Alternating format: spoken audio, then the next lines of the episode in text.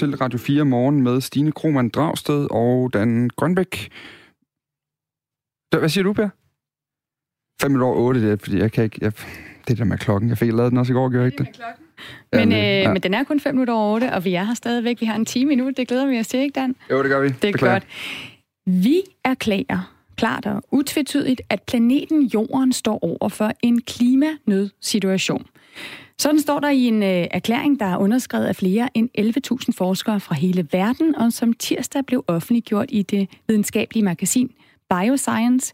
Budskabet er, eller Bioscience, hvis det er dansk, øh, budskabet er, at klimakrisen kan bringe hidtil usete lidelser, hvis der ikke bliver gjort noget øh, drastisk ved problemerne.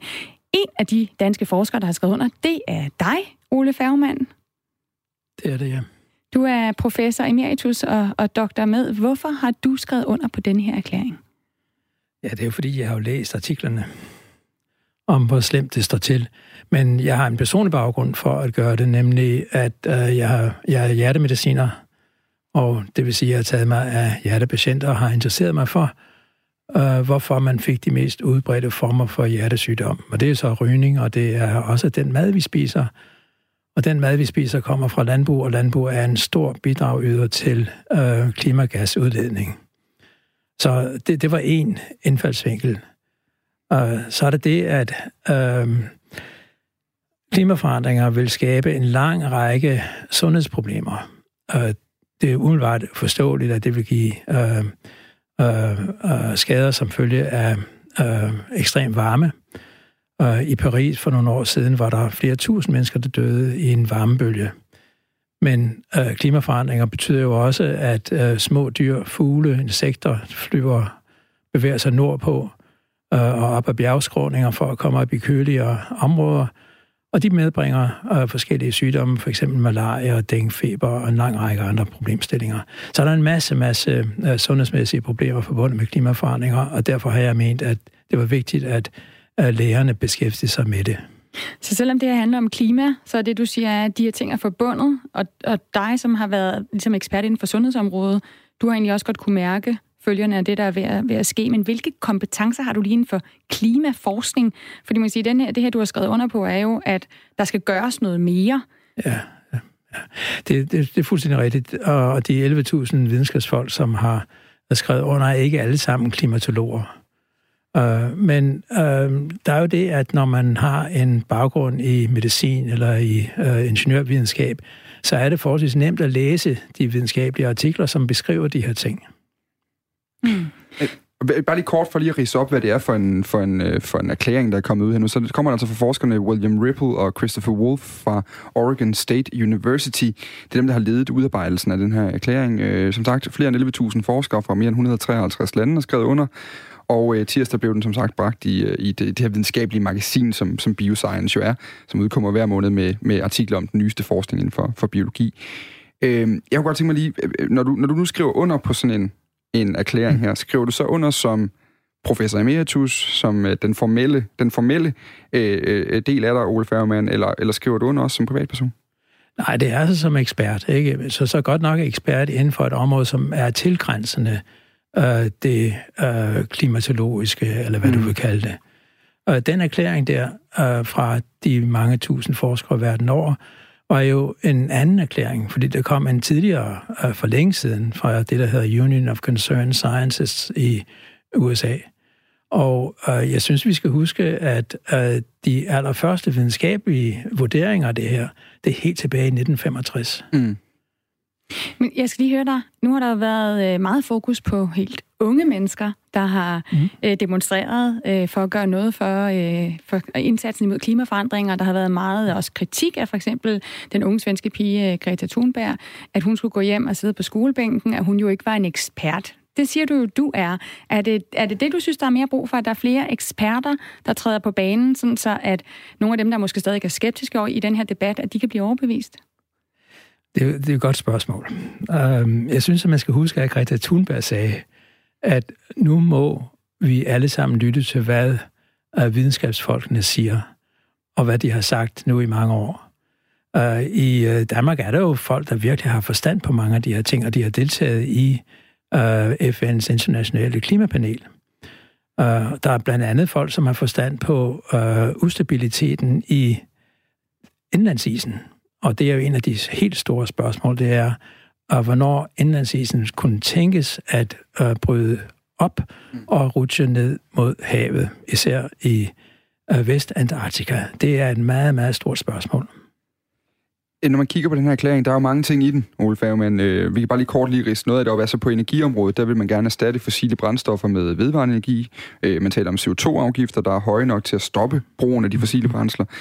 Man skal ned på udledning af miljøgifte, som f.eks. metan. Øh, man vil øh, holde igen med at rydde land. Man skal genopbygge økosystemer som skove og mangrover der, der, der er jo mange ting. Er også noget med at spise mere plantebaseret og omlægge hele den økonomiske afhængighed øh, af, af CO2-udledende øh, energi. Det, det er altså en ret stor pakke, du har sat øh, kravtagerne på her.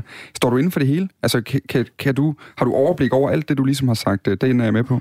Det er jo altså lidt frækt at sige, at jeg har overblik, men øh, det, du lige har ridset op, det er korrekt. Mm. Og det, det kan du godt støtte op om det hele? Det kan jeg godt, ja. Øh, noget af det, som I som forskere, jeg underskriver også, opfordrer til, det er at gribe til handling for simpelthen at bevare livet på jorden. Hvordan vil du helt konkret opfordre lytterne, der lytter med her, til at gribe til handling? Hvad er det, du synes, man skal gøre? Jeg tror, man for det første skal erkende, at det, som vi har planlagt fra myndighedernes side, er utilstrækkeligt. Mm. Um, der har hele tiden været en uh, efterslæb, og det er der fortsat. Så der skal betydeligt mere til, end det, som den danske regering har tænkt sig at gøre. Nu bliver det spændende at se, hvor meget de i virkeligheden vil gøre ved Nordsøolien, og hvor meget de i virkeligheden vil gøre mm. ved den enorme danske dyreproduktion. Men hvis ikke man gør noget ved de ting, så batter det ikke meget at tænke på, at man bare lige spiser en bøf mindre om ugen. Lød det fra Ole Færgemann, øh, professor emeritus, som øh, kom med ind i studiet. Tak fordi du vil være med her til morgen. I erklæringen her, der foreslår forskerne en øh, række tiltag for at mindske konsekvenserne af klimaforandringerne. Som sagt, fossile brændsler med vedvarende energikilder øh, går over til en plantebaseret kost, øh, beskytte jordens økosystemer og stabilisere størrelsen på verdens befolkningstal. Jeg hørte en af de andre medunderskriver, en forsker fra DTU, også fra, fra Danmark, som i går, gårsdagens udgave Peter Orientering faktisk også sagde, at noget af det, man jo også diskuterer, det er jo en etbarnspolitik. Ja, skal vi ud i simpelthen at sige, at befolkningstallet er et så stort problem, at man faktisk siger, måske skal vi lige holde igen med at, øh, og ligesom vokse de næste generationer helt så store. Men den, den må du så tage på dine skuldre, fordi jeg har jo ligesom allerede overskrevet den grænse med de uh, tre poder, jeg har. Ja, det er fuldstændig rigtigt jo. Jamen, jeg har kun en indtil videre, der kan jeg jo nu gøre mig nogle tanker. Men det er bare for at sige, at der er altså også øh, relativt yderliggående radikale politiske forslag i den her erklæring, som altså også øh, bliver fuldt op på. Og som sagt, mere det kunne vi jo spørge lytterne om. Hvad siger I til det? Øh, var det en idé, at vi skulle overveje her i Danmark, at man siger, siger øh, måske, at vi bare skulle holde os til at få et barn. Skriv ind til øh, 1424 øh, skriv R4 som mellemrum og din besked, det vil vi gerne høre øh, på. Eller hvis du har andre forslag til, hvordan vi konkret kan gribe ind øh, for at gøre noget ved klimakrisen. Den næste historie, det er øh, altså, at vi skal, vi, skal, vi skal kigge på noget, der er blevet ændret lige nu. Det er en vejledning, der er blevet lavet på sundhedsområdet. Altså tidligere, så kunne du som, som gammel, som habil ældre, selv få lov til at bestemme, om du ville øh, genopleves eller ej. Altså hvis du for eksempel fik et hjertestop, så kunne man ligesom selv have, have taget stilling til det. Det kan du ikke mere. En øh, ny vejledning til sundheds- og plejepersonale vejleder nemlig personalet om, at det bare at være gammel og svækket af alderdom, det er altså ikke nok til, at øh, det er dit eget valg, om du vil genopleves eller ej. Nu skal du være syg, for eksempel af kraft, for at få den her ret. Det er en øh, bestemt øh, gruppe af borgere, det her det rammer, nemlig de ældre, alderssvækkede, men, øh, men dog habile mennesker. Og vi har talt med Else Trier på 80 år, hun er fra Kjellerup, om hvad hun egentlig synes om den her nye vejledning. Hej Else. Virkede klokken ikke? Det ved jeg ikke. Altså, jeg prøvede at ringe. Jeg synes ikke, der skete noget. Nej. Så bankede jeg. Ja, men jeg kunne godt høre, der var noget. Ja. Det var bare mig. Ja. Skal jeg så smide skoene? Nej. Er du sikker? Ja, det bruger vi ikke her. Hvad ser du? Nej, jeg ser. Lidt Charlie? Ja. det er så det hyggeligt. Åh, det er så mørkt, og man orker Nej. næsten ingenting. Nej. Vi går lige på og hårdt. Så I den gamle ordning var det sådan, at en svækket ældre i samråd med sin læge på forhånd kunne vælge ikke at ville genopleves. Nu er det sådan, at hvis man kun er alderssvækket, men ikke ramt af en eller anden bestemt sygdom, så kan man ikke vælge det. Giver det mening? Ja. ja. Og jeg skal jo høre dig, hvad synes du om det? Det synes jeg ikke godt om. Hvorfor ikke? Fordi at hvis man har taget den beslutning, at det vil man ikke, så synes jeg, at det skal respekteres. Jamen, jeg bruger mig ikke om, at man tager den ret fra mig, at jeg selv kan bestemme det strider nok mod min retsbevidsthed. Du kan ikke længere som helt almindelig ikke syg sige, at du ikke vil genopleves. Men hvis du var syg, kunne du godt sige det. Giver det mening? Synes ja. du stadig, det er... Jeg synes, jeg, jeg synes stadigvæk ikke, det er rigtigt. Du bliver helt indigneret. jeg synes, det er en del af en altså, bestemmelsesret, at man har. Og så synes jeg også, at når man tager sådan en ting væk, at det er også værdighedskrænkende.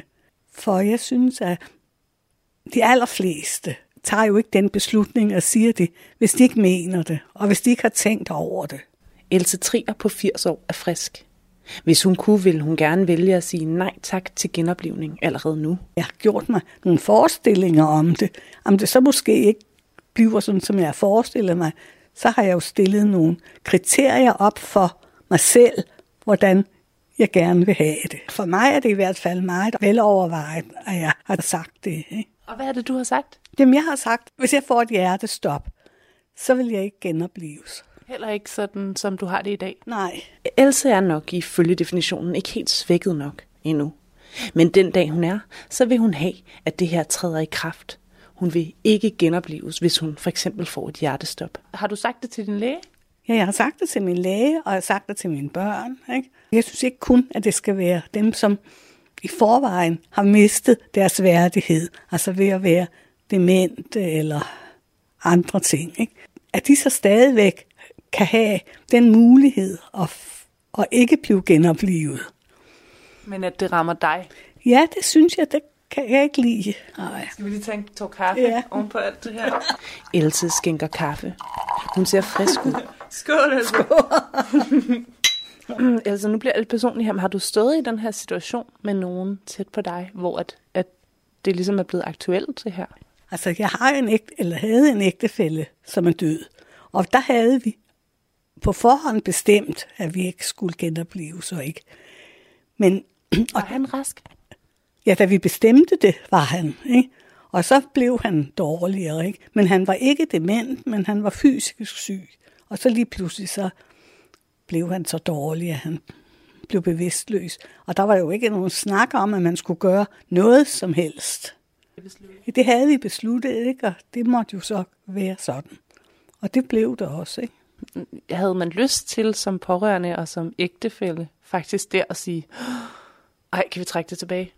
Nej, det havde vi overhovedet ikke, fordi ja, vi havde jo også involveret vores børn i vores beslutning, og de var der også den sidste dag. Og der var på intet tidspunkt nogen, der sagde, kan vi ikke gøre noget? Kan han ikke få penicillin? Eller kan man ikke, altså, eller, kan man ikke gøre noget? Det var der overhovedet ikke. Vi var fuldstændig roligt, og det var der slet ikke tale om. Og der var ikke på et øjeblik, hvor vi tænkte, at det skulle vi lave om på, den beslutning. Har du involveret dine børn i, hvordan du vil have det foregår? Ja, ja det, har vi, det har vi snakket om. Ja. For vi synes alle tre, har, har to børn, vi synes alle tre, at det var en meget værdig afslutning. Og der skulle ikke gøres en hel masse. Hvorfor er det, det betyder så meget med en værdig død for dig? Jeg, tror faktisk, at det betyder nok med værdighed i alting. At det betyder noget. Og så er det selvfølgelig svært at sige, hvad er en værdig død? Det er jo også svært at sige, ikke? Men hvad er det for dig? Jamen for mig er det, at jeg nok kan, kan dø i fred på en eller anden måde, sådan at jeg ikke skal udsættes for en hel masse, altså sonder og alt muligt på de sidste dage. Hvis man nu tager det mod sådan et synspunkt, så er det vel meget godt, at vi redder folk? Ja, men, men ja, men, det kommer, ja, men det kommer jo an på, jeg synes, hvor i livet man er. Altså, jeg synes ikke, at når man er 80 år, at man så skal reddes. Der vil du egentlig hellere, hvis der kommer det hjertestop, så, så, er det... Så vil det være slut, ikke? Altså, det er jeg ikke spor interesseret i, fordi jeg ved godt, at i hvert fald for yngre mennesker, så bliver det jo godt, kan det jo blive godt efter at have haft et hjertestop. Men for ældre, så synes jeg det ikke. Så herfra, der vil, der vil du, øh, hvad vil du gøre der? Jamen, jeg kan jo ikke gøre så forfærdeligt meget. Vel? Og jeg synes, at det er kedeligt, at der er blevet lavet den ændring. Så lød det altså her fra, øh, fra Else, som øh, Katrine Volsing, vores reporter, havde været øh, ude og øh, besøge. Og det er jo mig, der prøver at sige, at nu er klokken 20 minutter over 8, og det er stadigvæk øh, Dan Grønbæk og Stine Krummer Dragsted, der er i studiet. Og i øh, vores studie i København skulle Anna Vilroth meget gerne sidde. Godmorgen, Anna. Godmorgen. Du er seniorkonsulent i ældresagen, og øh, det her, vi diskuterer, det her øh, indslag, det er jo, øh, om man mere eller mindre skal kunne øh, selv bestemme, om man skal genopleves eller ej. Altså om ældre, alderssvækkede, habile mennesker skal have lov til at bestemme, om de vil genopleves eller ej. Det er jo en ændring i vejledningen, som gør, at det må man øh, ikke nu, medmindre man er, man er ramt af forskellige typer kronisk sygdom. Hvad, hvad er problemet egentlig, eller hvad, hvad er konsekvensen af det her? Altså for det første er det jo et spørgsmål om retssikkerhed. Vi har nogle øh, mennesker nu, øh, der får svækket deres selvbestemmelse. Hvis, øh, hvis, du ikke, hvis du er ældre, en habil ældre borger, der, der er alderdomssvækket, så kan du altså ikke, ikke længere fravælge genoplevning. Og det, ja, det er en krænkelse eller en svækkelse af, ret, af deres selvbestemmelse. Men når der ligesom stadigvæk er et, et, et, øh, et et bud i den, der hedder, at hvis man er syg, skal man ikke kunne bestemme det, øh, eller øh, skal man kunne bestemme det. Altså det her med bare det at være gammel, det har også ændret sig i forhold til, til tidligere. Er det, er det ikke meget fair at sige, at lægen har jo i sidste ende øh, ansvaret for, om personen kan genopleves eller ej? Ja, selvfølgelig. Det er altid en lægelig beslutning. Og det skal jo siges, at en sådan her beslutning bliver altid taget i samråd med en læge. Mm. Og lægen skal selvfølgelig sikre, at personen er habil og forstår, hvad det er for nogle konsekvenser, som beslutningen har. Mm. Øh, så, så, så det ville aldrig være tale om, at man at, man, øh, at det er en urimelig beslutning, der bliver taget. Den er meget overvejet sammen med, med lægen og med patienten. Så kan man jo sige, at, at det, det er jo ikke kun den gamle. Vi snakker her om alderdom svækkelse, og i Danmark, der dør vi altså stadig af alderdom. Øh, og øh, hvornår er det så, at vi kan ligesom sammenstille sygdom og, og alderdomssvækkelse? Ikke? Det, det, det har nogle store konsekvenser også. Hvad er, det, øh. hvad er det for nogle situationer, du er bange for ældre, øh, ældre og formodentlig også det personale, der har med dem at gøre øh, i det her meget fatale øjeblik, mm. kommer mm. til at stå i? Jamen, vi skal huske, at, at øh, en, en, en genoplivning af en øh, allerede svækket person kan være et meget voldsomt indgreb, som både har nogle fysiske og psykiske traumer for, for den enkelte. Og vi bliver også nødt til at spørge os selv, hvad er det for et liv, man så vender tilbage til? Er det et værdigt, en værdig afslutning på livet? Øh, så, så vi synes jo, og det, det kan også være det, at personalet kommer til at stå i nogle helt absurde situationer, hvor det skal genopleve en person, det faktisk ved ikke ønsker at blive genoplevet, og måske heller ikke mening at genopleve. Det drejer sig jo om en, en præcisering af begrebet aktuel sygdomssituation, som, øh, som Sundheds- og Ældreministeriet har efterspurgt. Og tidligere der har man som sagt tolket det sådan, at alderdomssvækkelse gik som kriterie for at fravælge genoplivning. I den nye vejledning står der direkte, almen alderdomssvækkelse alene giver derfor ikke mulighed for at fravælge forsøg på mm. genoplivning. Øh, hvordan, hvordan kunne det egentlig et eller andet sted gå så galt, at man laver den her ændring, hvis, hvis der, øh, de ældre selv ikke har øh, brug for den? Jeg så også, at lægeforeningen og andre faglige organisationer har været imod forandring. Hvad, hvad er der gået galt her?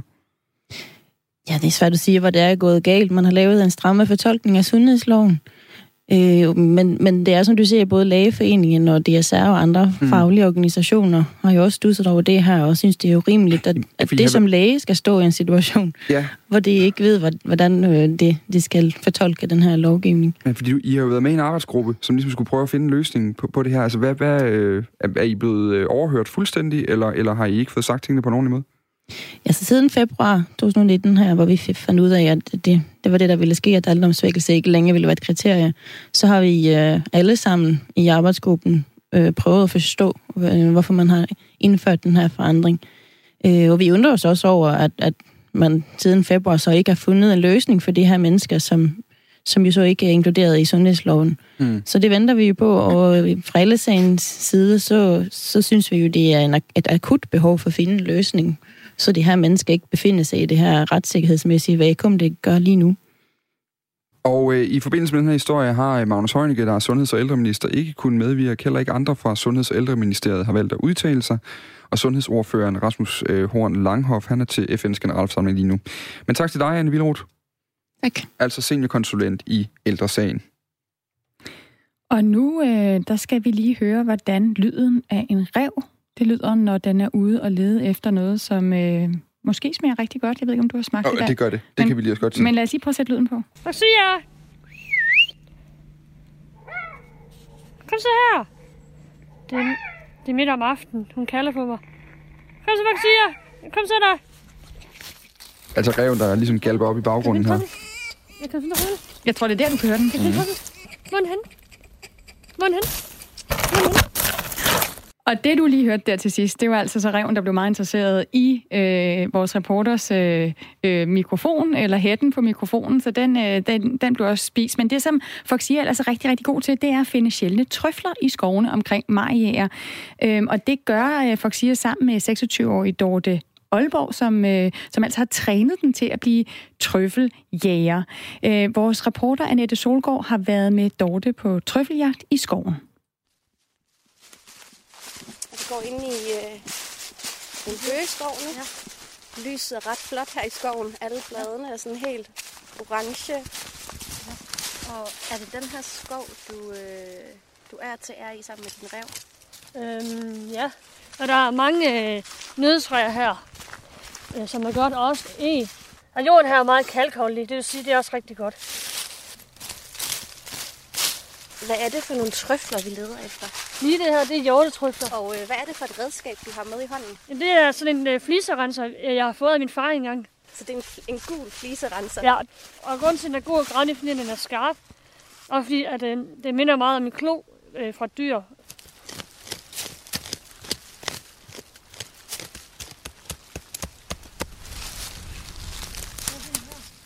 Ej, en trøffel. Ej, en trøffel, det er løgn. En lille babytrøffel. Se lige. Er der en trøffel? Ja. Prøv lige at beskrive, hvordan den ser ud. Den er sort. Og så har den sådan nogle, øhm, jeg ved sgu ikke, krater. Nu har du hånden fuld. Hvor mange fandt vi? Fire. Vi havde ikke regnet med, at vi fandt nogle der. Altså, du blev lidt overrasket. Ja, kan man godt sige. Fik så lidt, så lidt, hjerte, så lidt hjertebanken på en måde. Så lidt, så lidt øh, fuck, men lidt løgn det her. Tror du, det er Foxia, der har Det været tror her? jeg. Det er sikker på, der. det er. Jeg sikker på, der.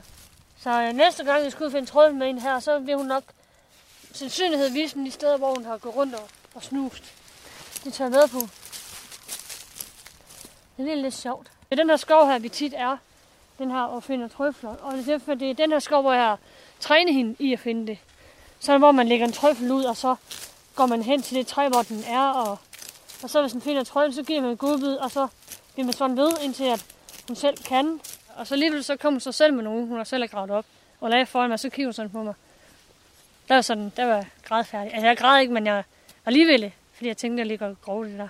Altså ligesom, Så den kom med en trøffel i munden til dig? Ja, de er, ikke, de er ikke så store. Så kigger hun på mig, og så kunne jeg så regne ud, hun tænker, er dem her mor? Jeg tænker, ja, det her, det tænker jeg bare. Jeg skulle gå videre. Så har jeg så øh, trænet hende lige siden. Blev du stolt? Ja, jeg blev da stolt, fordi, men jeg vidste ikke, man kunne lære en rev det. Fordi at for mig har en rev altid været et vildt dyr, og bare kan have naturen for sjov. Jeg har aldrig tænkt over, at de har været så kloge, at de kunne finde trøfler.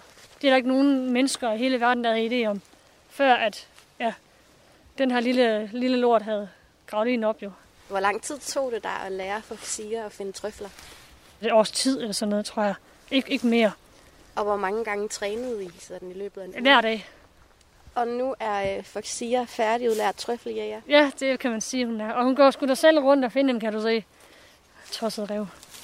Hvordan fandt du øh, Foxia? Det var jo sådan en lille valg, hvor jeg kunne høre, hun øh, hylede et eller andet sted. Hvor jeg tænkte, det skulle en revung, det der. Og så gik jeg så efter lyden. Og så fandt jeg hende så til sidst. Og så tog jeg hende så med hjem. Og så har jeg så passet hende ude i naturen, lige siden hun har været voksen. Hvor jeg boede en shelters og haft hende derude. Hvad, øh, hvad betyder Foxia for dig? Hun er i hvert fald en, jeg godt kan lide at være sammen med.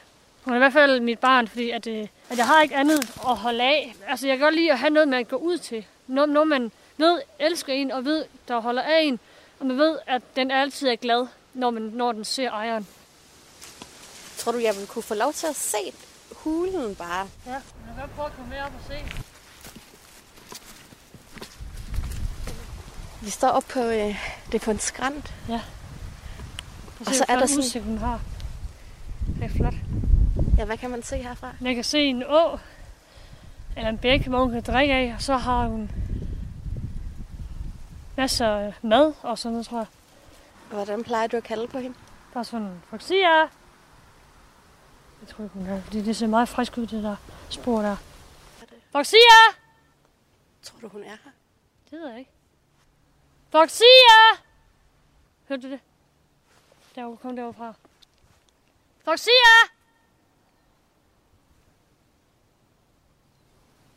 Men vinden er, vinden er faktisk lige i hovedet på hende, så, hun- altså, så vil hun godt kunne dufte, at der står en her, en anden en her. Ja, så hun vil ikke komme, når vi kalder nu, fordi jeg er med. Jeg er simpelthen meget heldig så. Ej, øh, Foxia, hun ville altså ikke komme, når der blev kaldt, øh, selvom der blev kaldt rigtig højt. Det var Dorte Aalborg og Foxia, der altså har fundet en helt slags nye trøfler, som ikke er blevet fundet før i Danmark, og dem kan du være heldig at, at få lov til at spise. Øh, de testes nemlig nu på pizzaer fra pizzeriet i lokale i Aarhus, så nu bliver vi sikkert også... Øh, kommer, kan der komme nogle sjove reaktioner på, men vi laver reklame for, for dem. Dem har vi altså ikke fået sponsorat for endnu, men det kunne være, at vi skulle overveje det.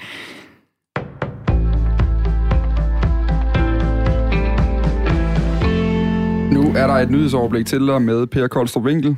Ja, og jeg har endda bevæget mig ind i mit eget studie, der virker igen. Det er jo fantastisk. Mm. Vi bliver faktisk lidt i det der med, med maden, fordi øh, når vi, jeg, vi er fri her lidt senere på formiddagen, så skal jeg ind og købe en kæmpe stor bøf, som jeg skal have i aften. Så tænker jeg overhovedet ikke på klimaet. Hvor meget Nej. Tænker I egentlig over klimaet, når I, øh, når I handler ind? Jeg har flere, jeg har flere øh, kødfri dage, end jeg havde for, øh, for fem år siden. Sådan kan jeg godt sige det. Det, øh, det har vi også. Øh, men det er ikke med min gode vilje, vil jeg så sige. Jeg er hårdt presset af min mand. Okay, så øh, passer I måske meget godt ind i den her kategori, øh, hvor vi starter dagens historie.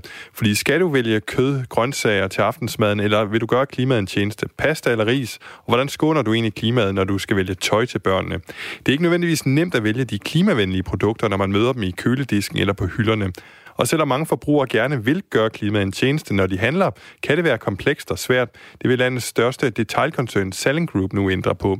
Vi er klar til at arbejde aktivt for en ordentlig, reel og ambitiøs klimaændring i Danmark, baseret på forskning og fælles standarder for klimaaftryk. Den ambition lancerer vi nu og inviterer alle til at deltage, fortæller Per Bang fra Selling Group. Ambitionerne om en klimamærkning har tidligere været efterlyst fra både eksperter og politisk hold, men det er første gang, at detailkoncernen bakker op og vil aktivt gå ind for et fælles tiltag. Helt konkret peger Selling Group på en mærkningsordning, hvor de forskellige varekategorier rangordnes, efter deres klimapåvirkning. Selling Group vil investere i arbejdet for at finde de bedste metoder, og, og er også klar til at bidrage med forskning til området. I dag får Danmark et nyt parti, der stiller op til Folketinget. Det hedder kort og godt partiet Fremad. Det er Simon Emil Amitsbøl Bille og Christina Elund, der begge kommer fra Liberal Alliance, der står bag. Simon Emil Amitsbøl Bille bliver formand, Christina Elund næstformand. Ifølge politisk redaktør Thomas Funding fra Avisen Danmark, så vil det nye parti placere sig solidt på den borgerlige fløj. Det her parti virker på mig til at være designet til at tage stemmer fra i høj grad Venstre, øh, Liberal Alliance og så også i nogen grad øh, Radikal Venstre. Man kan sige, hvis du kigger på Venstre, jamen, så skal det jo være de vælgere, som simpelthen synes, det bliver lidt for meget Inger Støjberg. Det ligger allerede nu fast, at partiet peger på Venstres formand Jakob Ellemann Jensen som statsminister efter et valg. Partiet betegner sig selv som liberalt, og ifølge Thomas Funding, så har de to stiftere fat i noget af det rigtige med deres nye politiske projekt. Jeg mener godt, man kan argumentere for, at der, at der at der er et eller andet hul på den sådan, politiske akse. Altså sådan et, et radikalt venstre, men med en stram udlændingepolitik, der godt nok ikke er sådan symbolsk af karakter og, og klart placeret i, øh, i, øh, i, i blå blok. Øh, men altså, jeg vil så sige, at, at de to øh, stifter, Egelund og Amitsbøl Bille, skal godt nok ramme deres målgruppe meget præcist, hvis de så skal mobilisere, fordi hvis der er en berettigelse, så er den altså ikke særlig stor. Med fremad kommer antallet af borgerlige partier op på 6 i Folketinget, da Simon Emil Amitsbøl Bille tager sit mandat med fra Liberal Alliance, som han forlod for et par uger siden. Første store opgave for partiet bliver at samle de alt 20.000 underskrifter, det kræver for at blive opstillingsberettiget til næste folketingsvalg. Vi tager lige en kort vejrudsigt, og den øh, byder altså på mest skyde med enkelte lokale byer. Temperaturen stiger til mellem 5 og 8 grader. Og nu er klokken gået hen og blevet 8.34, og det er stadigvæk Stine Krohmann Dragsted og Dan Grønbæk, der er i studiet her med Radio 4 Morgen. Nu kommer jeg i tvivl om min fars ønske om ikke at blive genoplevet stadig gælder. Han er alderdomssvækket, men øh, så massivt, at han ikke kan noget selv. Det er Kjeld Flaup, der altså stiller et øh, ganske, ganske, ganske relevant og, øh, og også øh, ret spændende spørgsmål i forhold til den diskussion, vi jo havde for, for 20 minutter siden, der ligesom handler om øh, øh, den her nye vejledning, der gør, at ældre, øh, habile, men alderdomsvækkede mennesker ikke kan få lov til selv at bestemme, om de vil genopleves hvis de skulle komme ud for et hjertestop, for eksempel. Mm, I og dag. vi hører gerne fra andre, hvis I har lignende erfaringer, hvis I har lignende tvivl, så send en sms til os på 1424 og skriv R4 som mellemrum. Vi har også fået rigtig mange øh, reaktioner på det her med, hvad man kan gøre øh, for at, øh, at gøre noget ved klimakrisen. Der er selvfølgelig nogen, der skriver ind, at der slet ikke er en klimakrise. Det er nu bare én lytter, men øh, rigtig mange andre har en holdning til det her med en etbarnspolitik. Nej, det er en vanvittig og totalitær idé. Øh, det globale fødselstal er stabiliseret på lidt over to børn per kvinde. Ren reproduktion. Befolkningstilvæksten kommer alene fra højere levealder, skriver altså en lytter. Så er der også en anden, der siger, at en etbarnspolitik måske vil give mere mening i øh, den, en anden del af verden, den tredje verden, som de skriver her. Altså, det har jo også noget at gøre med, at fødselstallet er øh, højere andre, dele, andre steder i verden, end det lige præcis er i Danmark og i, i Vesteuropa. Men der er også nogen, der er uenige. Der er en, der skriver her, jeg kan simpelthen ikke forstå, hvordan folk kan mene, at det er for børn bør sidestilles med en menneskeret, når retten til at kunne leve på vores planet lader til at være på så usikkert en grund. Og det er Nikolaj fra Nordvest, der skriver det til os. Vi øh, skal, øh, vi beholder, altså vi er stadig i den her problematik, og det kunne godt være, at vi skulle tage noget om, om, om etbarnspolitik på et tidspunkt. Det lader til, at der er masser at komme efter øh, ude hos jer der. SMS'en er åben 1424 R4 mellemrum, skriver du, og så din besked i det, altså til nummer 1424. Debatten om krænkelser på de danske universiteter har været markant de seneste år. Nu har Københavns Universitet undersøgt området, og resultaterne viser, at der øh, på, et gennem, på et gennemsnitligt undervisningshold, altså hvis man sidder i, i København på Københavns Universitet, og der er 30 studerende, så er der én studerende, der har været udsat for seksuelle krænkelser inden for det seneste år. Dobbelt så mange er blevet diskrimineret på baggrund af for eksempel deres race, deres køn eller deres religion. Vores reporter Martin Møller Gertsen har spurgt prorektor på Københavns Universitet om, hvad hun mener om de her resultater. Det siger jeg, at øh, det er selvfølgelig ikke øh, i orden. Sådan må det ikke være. Øh, men når vi netop har inddraget de her spørgsmål i vores studiemiljøundersøgelse, er det jo netop for at få belyst, hvad det er, de studerende de oplever, med henblik på, at vi kan gøre noget ved det altså, hvor slemt er det? Øh, det er jo ind, øh, det er underdelt i forskellige rubrikker, og en af dem, det er øhm, uønsket seksuelt samvær. Øh, og det er der så 13 studerende, der oplevede. Samtidig så er det 17 procent, der svarer, at det er, øh, ud af dem, der, der har svaret ja til, øh, at de er blevet seksuelt krænket, så er det 17 procent, der svarer, at det er en underviser, der har begået handlingen. Altså, hvor, hvor alvorligt er det? Jamen, altså, hvad kan man sige, den her uønskede, øh, den her seksuelt krænkende adfærd, altså, altså en stor del, for det første vil jeg sige, så er der jo 96 procent, der har svaret, øh, at de ikke har været udsat for seksuelt krænkende adfærd. Det vil jeg da i hvert fald glæde mig over. øh, men derudover, så er det jo sådan noget med, med øh, øh, seksuelle undertoner i kommentarer. Det er noget med uønsket deling af, af materiale på sociale medier, uønsket fysisk kontaktberøringer. Øh, og det er klart, at uønsket seksuelt samvær, det der, det er slet ikke i orden. Altså, det, det må ikke ske. Øh, vi har overhovedet ikke nogen øh, øh oplysninger om lige præcis om det, om det har med, med undervisere eller, eller medstuderende eller, eller andre at gøre. Øh, og det, som jeg også kan se, det er, at det, der er rigtig meget øh, seksuelt krænkende adfærd, som sker øh, med medstuderende. Øh, øh, og det er jo øh, noget, som vi skal arbejde med, øh, med og for de studerende. Øh, øh, med undervisere er selvfølgelig heller ikke i orden overhovedet, og det skal vi selvfølgelig også arbejde med. Øh, men hvad det er for en type øh, seksuelt krænkende adfærd, hvor studerende har oplevet med undervisere, det, det kan vi ikke se af det her. Nu har Københavns Universitet jo været øh, centrum for en hel masse debat omkring krænkelser, øh, i hvert fald det seneste år. Øh, og i september sidste år, der øh, kom I i medierne med at have indført øh, nul-tolerance over for krænkende adfærd. Øh, hvorfor er der så nu 300 studerende, der svarer, at de er blevet seksuelt krænket? Øh, jamen, øh, det er rigtigt, vi har været i, i medierne. Det vi også har været i medierne med, som du måske har set, det er, at vi har lavet nogle øh, nye retningslinjer. Vi har jo faktisk taget, øh, taget det her arbejde med øh, i mange forskellige fora, inklusive med de studerende på øh, universitetet. Så vi har lavet nogle helt nye retningslinjer for forebyggelse og håndtering af krænkende handlinger herunder mobning og seksuel chikane. Øh, og de er lige udkommet her for sådan en god måned siden.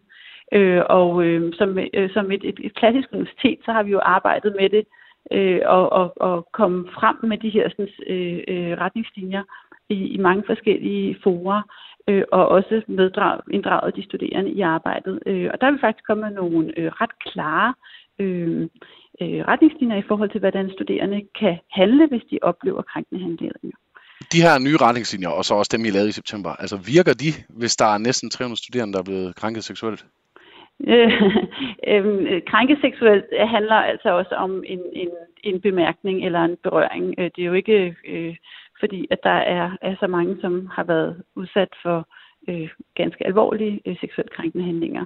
Øh, men, men det er klart, at, at øh, det skal virke bedre, og det arbejder vi også med. Øh, vi har her på det sidste har vi haft rigtig meget start, fokus på vores studiestart. Øh, fra andre undersøgelser kan vi se, at en del af det her omkring seksuelle krænkelser foregår i forbindelse med studiestarten. Det foregår også, hvor der er alkohol øh, involveret.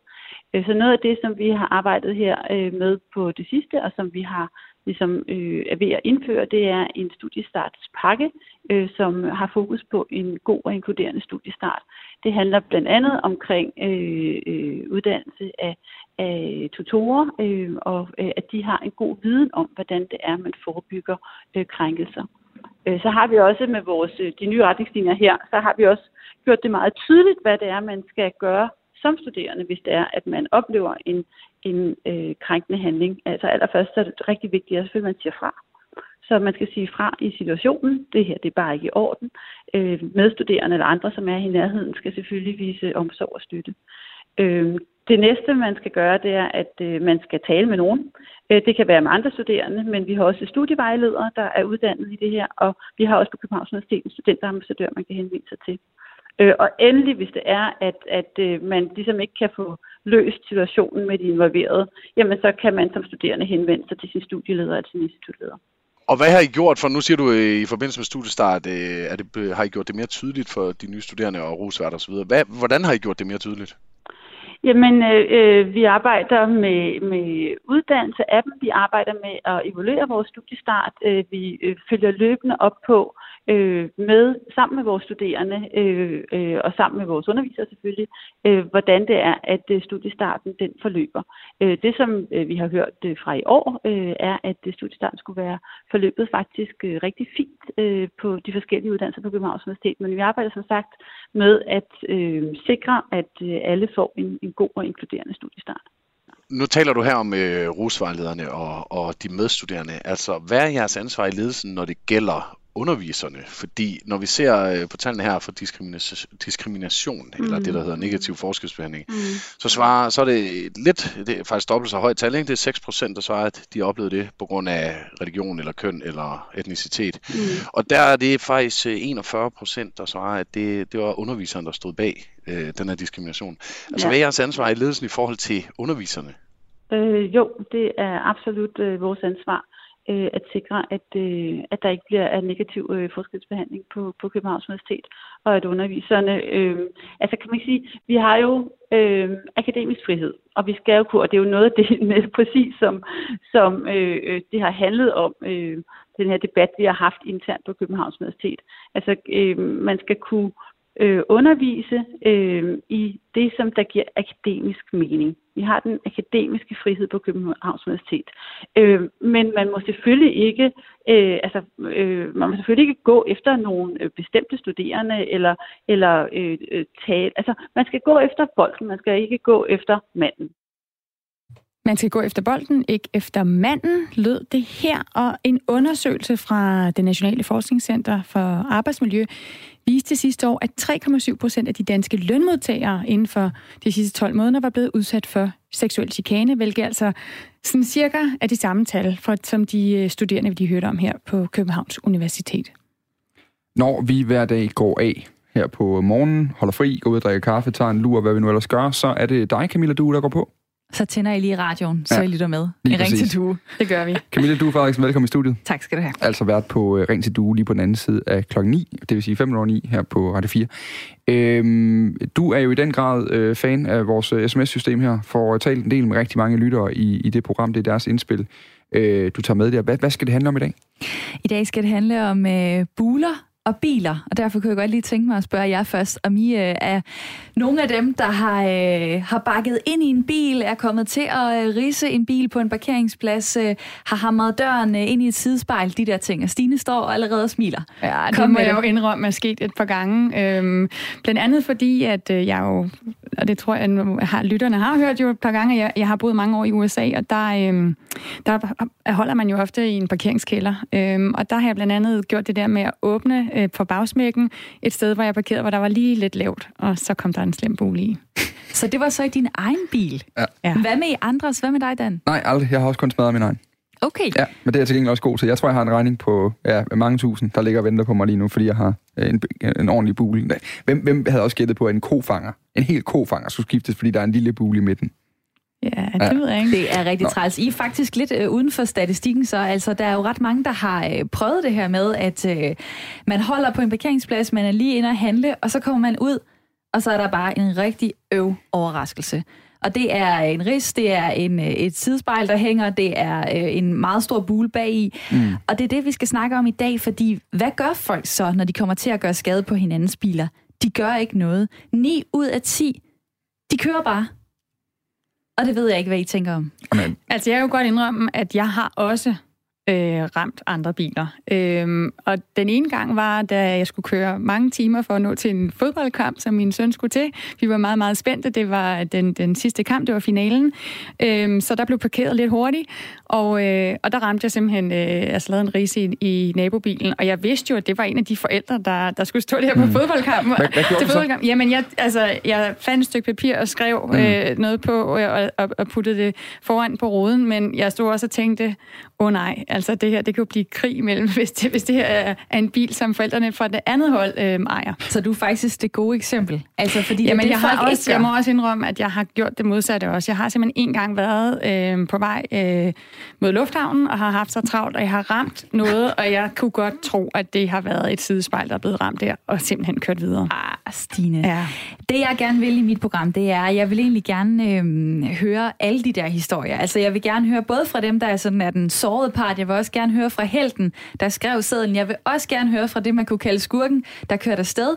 Det er okay. Du kan få lov til at undskylde i radioen.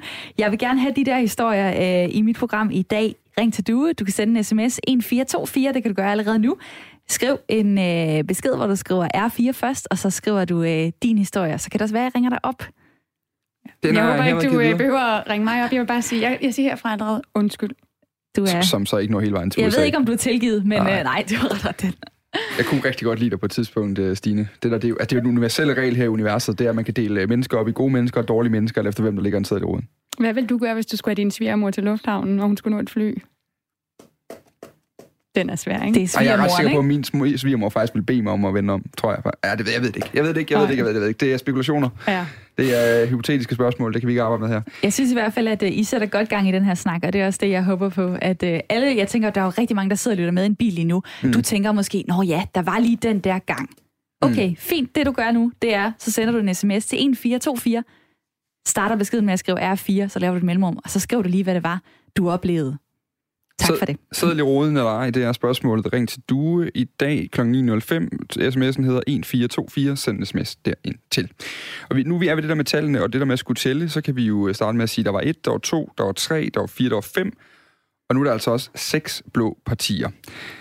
Partiet Fremad er stiftet af to tidligere liberale alliancemedlemmer, Simon Emil Amnitsbøl Bille og Christina Elund. Er der plads til det nye parti? Det svarede næstformand i partiet Fremad, Christina Elund, på tidligere her på morgenen. Jamen det er der, fordi at vi har ikke blandt de fem nuværende borgerlige partier noget parti, der sådan for alvor står på et værdiliberalt øh, grundlag, som synes, at ja, vi skal have en fast udlændingepolitik, men vi skal også have en færre udlændingepolitik, som øh, tager et solidt forsvar for retsstaten, og som engagerer sig ægte i det europæiske samarbejde. Det mener vi, der er behov for. Vi tror faktisk, at ved sidste folketingsvalg var der en del borgerlige vælgere, som øh, værdimæssigt står det samme sted som os, men som ikke sådan for alvor kunne finde et parti øh, at stemme på. Så derfor mener vi, at det her er en styrkelse af blå blok, og så er antallet af partier jo sådan set mindre vigtigt. Vi har allerede fået en hel del reaktioner fra vores lyttere. Lasse, han skriver blandt andet, at jeg skal spørge dig om, hvor I består forskellen mellem fremad og de radikale. Og jeg kan lige prøve at læse op øh, jeres fem mærkesager, og så vil jeg gerne lige have, at du fortæller mig, hvorfor det er, at de her mærkesager ikke er nogen, som du har arbejdet for inden for radikal venstre. En færre og fast udlændingepolitik. At tage klimaudfordringerne alvorligt, et stærkt, en, en stærk europæisk stemme, et økonomisk konkurrencedygtigt Danmark og frihed til forskellighed. Hvordan i alverden skiller det her så altså ud fra radikal venstre? Ja, men det gør det på mange områder. For det første vil vi øh, stadigvæk en mindre stat øh, lavere skat, hvor de radikale heller bare vil omfordele skatterne. Det er også sådan, at vi øh, jo helt entydigt peger på Jakob Ellemann Jensen som, øh, som statsminister. Det er næsten 30 år siden, at de radikale kunne forestille sig at have en borgerlig øh, regering.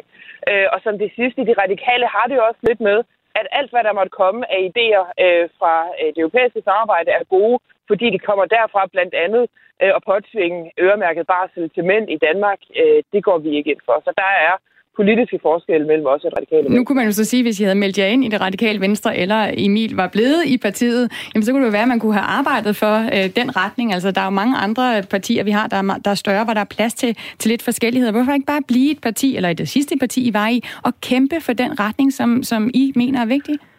Jamen, nu bruger du jo selv ordet kæmpe, og jeg mener ikke i politik, at man skal bruge sin tid og ressourcer på at kæmpe mod sine egne, altså internt i sit eget parti. Det har vi set masser af eksempler på, hvad det gør vi partier, når der er store interne politiske kampe. Derfor mener vi, at det er rigtigt, at Liberale Alliance og andre partier går den vej, som de synes er rigtigt, og nu øh, stiller vi os frem og har stiftet fremad, som vi lancerer øh, i dag, øh, som står på en øh, klar liberal økonomisk politik mm. og et meget tydeligt værdiliberalt øh, grundlag. Og det synes vi er bedre end at skulle fortsætte enten i Liberal Alliance eller melde os ind i et andet parti og kæmpe imod deres partilinje. Partiets mærkesager i fremad er øh, frihed til forskellighed, færre og fast udlændingepolitik, et stærkt og frit Europa, et konkurrencedygtigt Danmark og tage klimaudfordringerne alvorligt. Dermed læner partiet fremad sig op af flere af de andre partier. Det vurderer Thomas Fundin. Han er politisk redaktør ved Jys Fynske Medier, øh, der her er med fra en lidt øh, ustabil forbindelse fra hans, øh, det tog, han sad på. Det her parti virker på mig til at være designet til at tage stemmer fra i høj grad Venstre, øh, Alliance og så også i nogen grad øh, Radikal Venstre. Man kan sige, hvis du kigger på Venstre, jamen, så skal det jo være de vælgere, som simpelthen synes, det bliver lidt for meget Inger Støjberg. Altså de Venstre vælgere frem på udlændingområdet politisk. De kan så vælge det her parti i stedet for. Og, og for de radikale vælgere skulle det jo være dem, som er grundlæggende borgere på for eksempel og hvor udlændingepolitik ikke er det altså, vigtigste emne for dem i, i hele verden. Og de måske synes, at nu begynder det at blive lidt for rødt med hende der, mm. Mette Frederiksen, som er noget venstreorienteret. Det er den type vælger, jeg, jeg, altså, jeg kan forestille mig potentielt vil kunne på at sætte kryds, men altså, altså 2 procent, og man kan få dem alle sammen mobiliseret. Om de partistiffer har gennemslagskraft, det, det, det synes jeg er mere åbent spørgsmål partiet øh, fremads værdigrundlag er, ud fra hvad der står på deres hjemmeside, hold nu fast for det her, det er selvfølgelig en masse ord med F'er, ligesom partiets navn selv, frihed, frisind, folkestyre og fællesskab. Værdier, som jo godt kan clash en lille smule med, at de for eksempel stemte for burkaforbud, da de var i regeringen i sidste valgperiode. Altså de her to øh, medlemmer, som var, var i Liberal Alliance, Christine Elund og Simon Emil Amnitsbøl Bille. Det spurgte vi også Christine Elund om, nemlig. Du var jo politisk ordfører for Liberal Alliance på et tidspunkt, hvor regeringen også udførte øh, et øh, burkaforbud. Der dukkede andre øh, øh stamninger op i hele den regeringsperiode, hvor I jo var enten støtteparti eller, eller så regeringspartner lige pludselig. Hvad er det for nogle helt konkrete ting, I aldrig ville gøre i partiet fremad, som du, som du så har været med til at gøre i Liberal Alliance? Ja, man kan sige, hvis bare lige tage burkaforbuddet øh, først, altså der kæmpede jeg for, at Liberale Alliance kunne få lov til at blive fritstillet, og vi fik lov til at stemme imod os, der gerne øh, ville det, så det er jo ikke en ny mm. holdning, det her. I forhold, altså man kan sige, det skal jo selvfølgelig skal man som politisk parti gå på kompromis med andre partier for at lave aftaler og opnå politiske resultater. Sådan fungerer folkestyret. Mm. Men et liberalt parti skal ikke gå på kompromis med sig selv i fuldstændig fundamentale så, så, så, I, så, du vil, så, så I vil ikke gå med på burkaforbuddet, hvis I bliver stillet det, det, det, det, det valg igen? Altså hvis det var partiet fremad nu, for eksempel?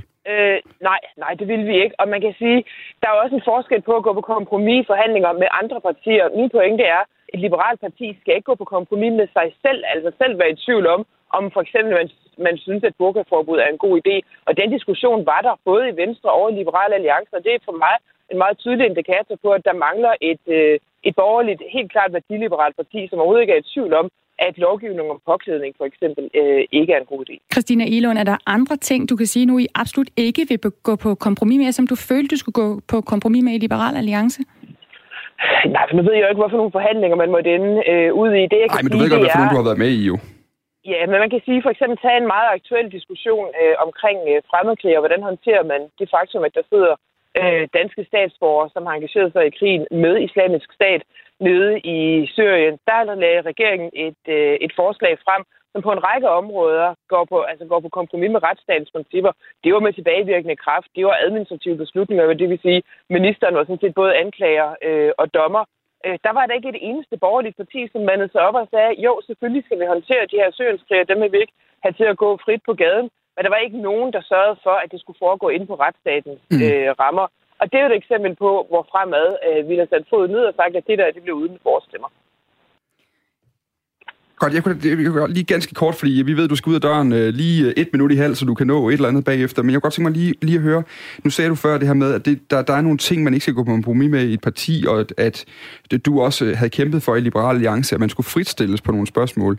Men, men har I så tænkt jer, lad os nu sige det, nu bliver vi med at hænge fast i det her bukkeforbud, lad os sige det den case igen, I kommer til at stå i på en eller anden tidspunkt. Har du så tænkt dig at fristille medlemmerne i partiet fremad, eller står I på sådan en, er der ligesom en styring ovenfra, der siger, det gør vi ikke? Ja, man kan sige, forløbig er vi Simon Emil øh, og jeg. Og Men må Simon Emil så selv gerne mene noget andet, vi hvis det er? Vi kan godt styre hinanden, at vi har hørt uh, fuldstændig enige om, at lovgivning om påklædning ikke er en god idé. Prøv at høre, det er jo rigtig svært at forudsige et eller andet eventuelt forhandlingsforløb en gang ud i fremtiden. Mm. Det jeg kan sige, det er, at, øh, at vi vil ikke med os selv internt i fremad være i tvivl om, øh, hvor det liberale skab øh, skal stå, og hvilken vej kompasset øh, ender. Hvor man må den hen i, i, en, øh, i en forhandling, det er svært at sige. Men der er jo pokkers til forskel på at gå på kompromis med andre partier, altså mere nationalkonservative partier, og så på gå, gå, gå på kompromis med sig selv. Christina Elund, lige inden du går, så prøv lige at sætte nogle få ord på, hvad er det for nogle mennesker, som skal stemme på jer? Jamen, det er alle dem, som øh, vil, øh, altså, som er borgerligt minded, som vil en mindre stat, som vil lavere øh, skat, men som synes, at i stedet for, at øh, udlændingepolitikken kun skal være fast og stram, så skal den også være fair, som godt kan lide de liberale frihedsrettigheder, som synes, at personlig frihed er vigtig, og som synes, at et europæisk engagement i en tid, hvor Brexit, øh, Orbán, Trump, øh, Putin og andre i den grad udfordrer den vestlige øh, verdensorden. Mm.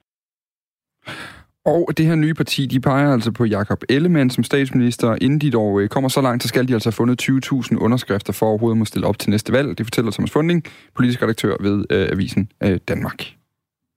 Det bliver i hvert fald den største udfordring på den korte bane, og væsentligt sværere, end det var op til sidste valg. Øh, ved sidste valg havde vi jo både Stram Kurs og Claus Riskær Petersen partiet, og vi havde øh, kristendemokraterne som, som nyopstillet. Men hvad øh, Stram Kurs og Claus Riskær partiet øh, angik, så udnyttede de jo et hul, der var i valgloven, som gjorde, at, at det var nemmere at få de her vælgererklæringer digitalt. Det vil, det er meget apropos, vil Simon Emil Amitsbøl Bille ikke lukke det hul i, i valgloven, da han var indrigsminister, men den regering, at det var noget af det første, de gjorde gjorde, det var at lukke det her hul. Så det er svært at blive opstillingsberettet. Partiet Fremad vil allerede fra i dag af være repræsenteret på Christiansborg, da Simon Emil Amitsbøl Bille blev valgt til Folketinget for Liberal Alliance ved valget i juni. Så er vi ved at være færdige med øh, dagens program. Der er to minutter tilbage, og Stine, der er jo kommet nogle uh, små sms'er uh, undervejs, vi godt lige kan runde af med, synes jeg. Fordi der er et par stykker af dem, som er myndet uh, direkte på dig. Ja. R4, hvis jeg kørte min svigermor til lufthavnen, så kørte jeg ordentligt din skurk. Du skulle ikke have bil. Okay. Det har hun så heller ikke i Danmark, her. Øh, Nej, jeg er kun med. på cykel. Kun på cykel. Og øh, derudover, så kom der så også en lidt tidligere på morgenen, og nu øh, skal jeg ligesom, jeg kan finde den, men den handlede ganske enkelt om, at der var en, der lige skrev, ind, at nu var der jo de her øh, Det var min yndlings-sms her til morgen. Ja. Der var en, der skrev, kan vi ikke nok høre lidt mere om, hvad der så skete ved, de her midt, øh, ved det her valg, øh, der var? Og øh, det er bare lige hurtigt vil sige, inden vi skal have nyhederne på, det er, jo, det kan vi godt. Øh, det, der skete, det var jo simpelthen, at øh, i, i Kentucky, der vandt demokraterne guvernørposten, og det er smadret vigtigt, fordi Trump han kastede hele sin vægt ind i det valg. Han gjorde det til en valgkamp for og imod ham selv, og han øh, tabte altså, kan man sige på den måde, fordi han gjorde det jo altså til en valgkamp om, om sig selv, og derfor er det store spørgsmål nu, er det fordi han står øh, dårligere blandt hans vælgerbase, eller handler det her bare om, at Øh, den demokratiske guvernørkandidat, som altså nu øh, bliver guvernør, han var rigtig god til at gøre den her valgkamp til et spørgsmål om de lokale ting, som vælgerne i Kentucky går op i.